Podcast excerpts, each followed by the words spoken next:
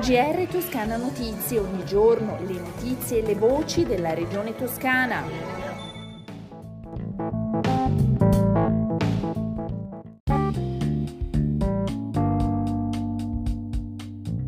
Bentornati all'ascolto del GR di Toscana Notizie. Apriamo il nostro giornale con un'ampia pagina dedicata agli incendi in Toscana. Infatti è ancora in corso l'incendio sulle colline di Massarosa, dopo una notte in cui le fiamme si sono estese verso le frazioni di Valpromaro e Piazzano, poi evacuate. Il rogo è poi sceso verso la statale provinciale 1, ma il lavoro delle squadre dell'antincendio boschivo e dei vigili del fuoco è riuscito a contenerlo, evitando così che coinvolgesse il centro abitato.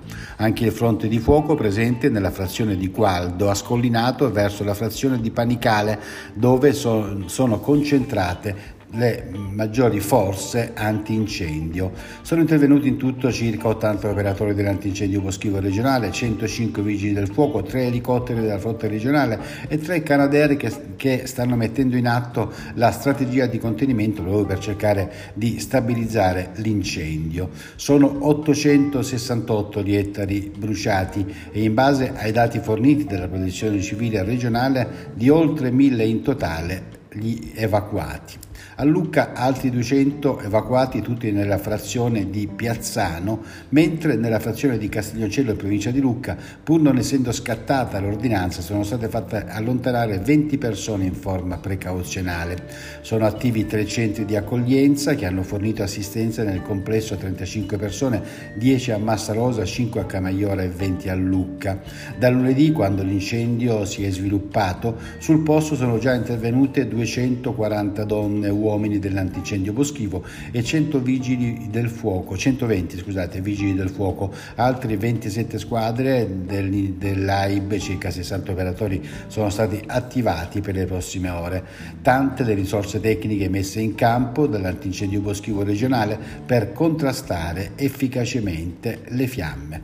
Ed è ancora aperto il fronte dell'incendio a Vecchiano, dove sono già stati bruciati 120 ettari di terreno e al momento stanno operando 2 Canadair.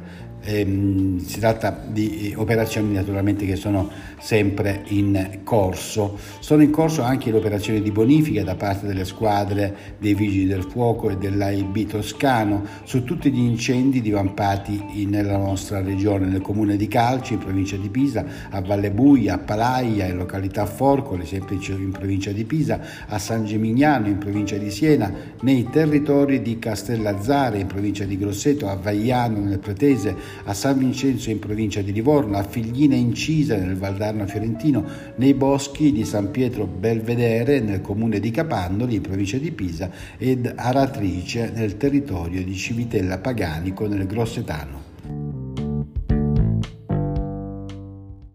Cambiamo argomento, parliamo di un tema molto più leggero, parliamo di Effetto Venezia, la kermesse più longeva dell'estate livornese.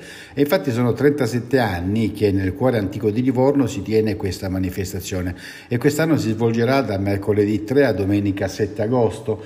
3 i principali nuclei di proposta culturale e di spettacolo, una programmazione di proposte teatrali e musicali che troveranno collocazione sui palchi di Piazza del Luogo Pio, Piazza dei Domenicani e in Fortezza Nuova, la disgregazione per vie, piazze e ponti di spettacoli di strada ed attrazioni artistiche di vario genere e la presentazione di una mostra d'arte dislocata anch'essa in punti di particolare rilievo con l'installazione di opere in partnership con l'Accademia delle Belle Arti di Firenze. La presentazione nel Palazzo Strozzi, sede della Presidenza della Regione Toscana, con il Presidente Eugenio Giani, il Sindaco di Livorno Salvetti, l'assessore alla cultura del Comune di Livorno Lenzi, il presidente dell'Accademia delle Belle Arti di Firenze Sisi, la direttrice delle installazioni di Effetto Venezia Gaia Bindi. Erano inoltre presenti i direttori delle sezioni spettacoli e teatro di strada della manifestazione Francesca Ricci e Marco Buldrassi, ma ascoltiamo il presidente Giani.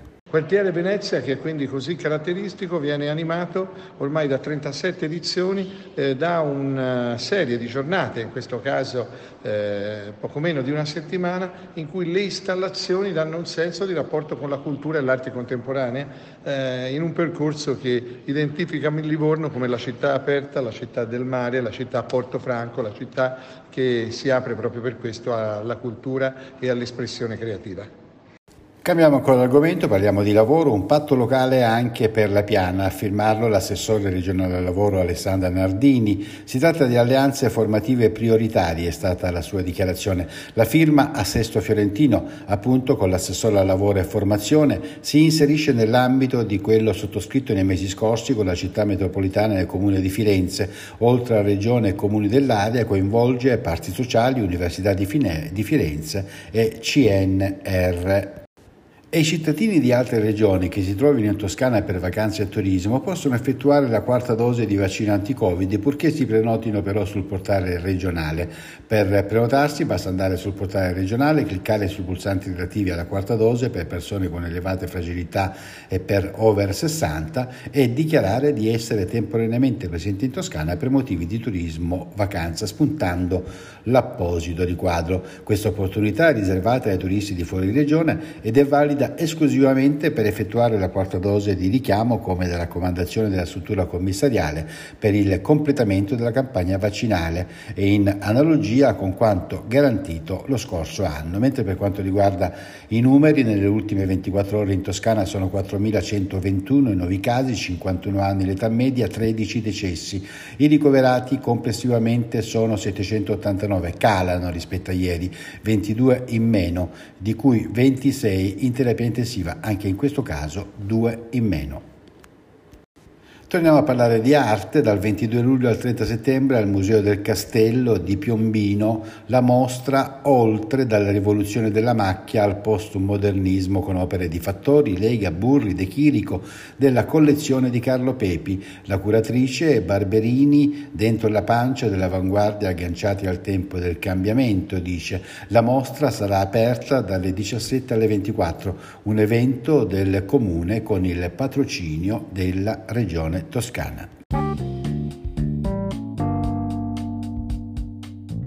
Ed eccoci giunti alle previsioni del tempo. Diciamo subito che l'ondata di caldo non si attenua, infatti le temperature minime sono stazionarie intorno ai 20 gradi in pianura, le massime addirittura fino a 37-39 gradi sulle zone interne. Si tratta di valori molto superiori alle medie. Il cielo naturalmente è sereno o poco nuvoloso.